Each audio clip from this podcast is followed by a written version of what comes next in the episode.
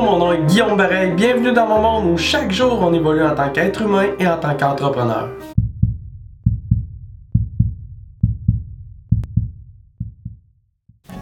Ma question pour vous aujourd'hui, c'est êtes-vous à la bonne époque?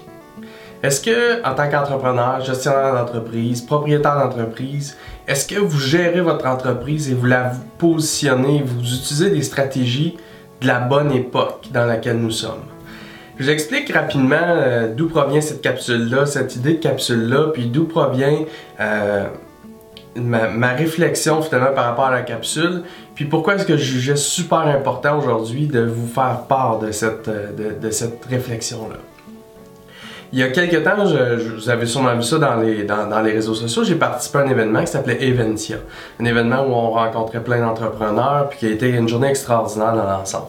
Et j'ai fait la connaissance d'un gars qui est, euh, on va le dire, un, génie en marketing dont je, suis un petit peu jaloux, euh, qui est le propriétaire d'origine et euh, son nom c'est Jean-François Couture. Jean-François c'est un conseiller en marketing, un stratège, un, gars qui, qui aide des entreprises à doubler, tripler et même quadrupler leur chiffre d'affaires grâce principalement à son angle marketing et à ses réflexions marketing.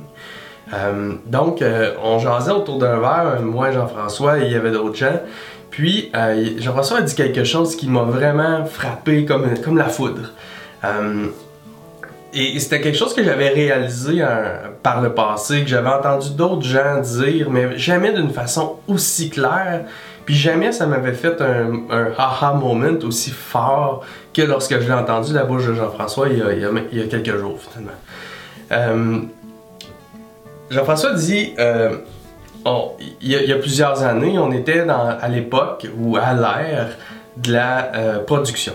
Donc, on était à l'ère de l'industriel. Donc, après la Deuxième Guerre mondiale, ce qui est arrivé, c'est que euh, les, chaînes de production se sont mis à se multiplier, les usines se sont mis à se multiplier, euh, les grandes entreprises se sont créées, ont toujours vécu une croissance avec beaucoup d'employés. et l'ère de l'industrialisation euh, a pris place. Donc ça, je vous apprends rien, vous savez ça, il y avait l'ère de l'industrialisation.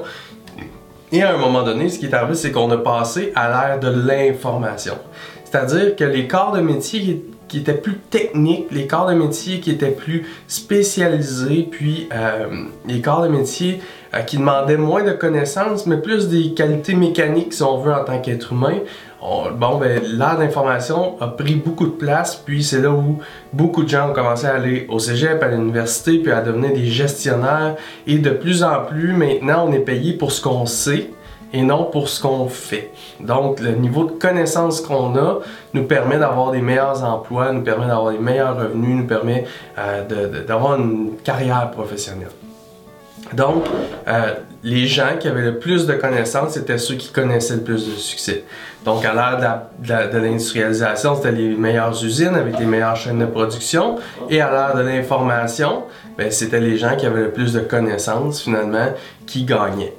Et maintenant, on est passé à une ère de commercialisation.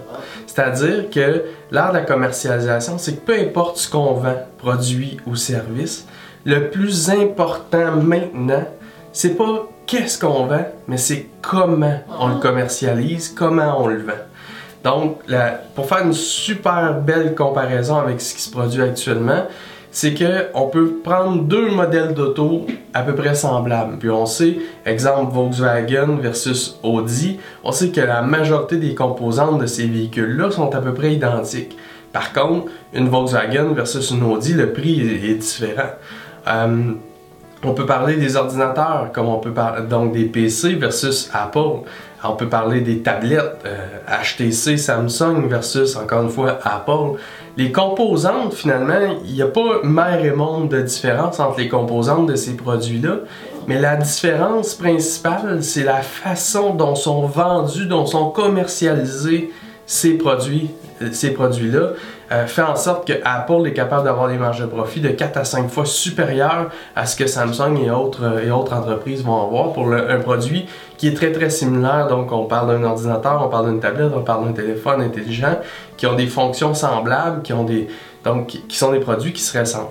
Par contre, la façon de le commercialiser change tout. Et ça, vous, êtes, vous êtes finalement... Euh, conscient de ça, j'en suis sûr, ou, si vous ne l'étiez pas, vous allez l'être maintenant. Les, vêtements, les, accessoires pour femmes, c'est la même chose. Les, tous les marques, finalement, dépendamment de leur positionnement, euh, dépendamment de la façon qu'ils se commercialisent, sont en mesure d'avoir des marges de profit supérieures puis des, parts de marché supérieures, sont capables de gagner finalement face à leur compétition. Donc c'était ma réflexion aujourd'hui que je vais vous partager. Est-ce que vous êtes encore en train d'essayer de, de, compétitionner à l'ère industrielle? Est-ce que vous êtes encore en train de compétitionner à l'ère de l'information?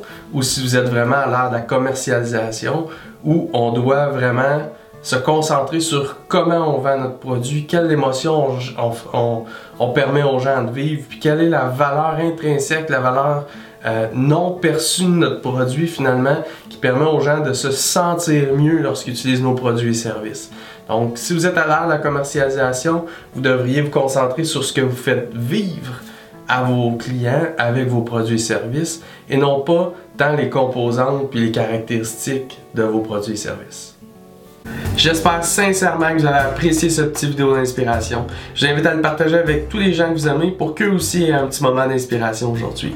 Si vous êtes un entrepreneur ou vous voulez un jour démarrer une entreprise, je vous invite à vous rendre au clientvolonté.com, client avec un S, pour télécharger une copie gratuite de mon livre et joindre mon groupe sur Facebook qui est le Mastermind Client Volonté, où on est des centaines d'entrepreneurs au quotidien qui s'entraident, qui réseautent ensemble et qui font des, font des références ensemble. Au plaisir de vous dans le groupe, de vous voir télécharger mon livre et d'échanger avec vous au quotidien.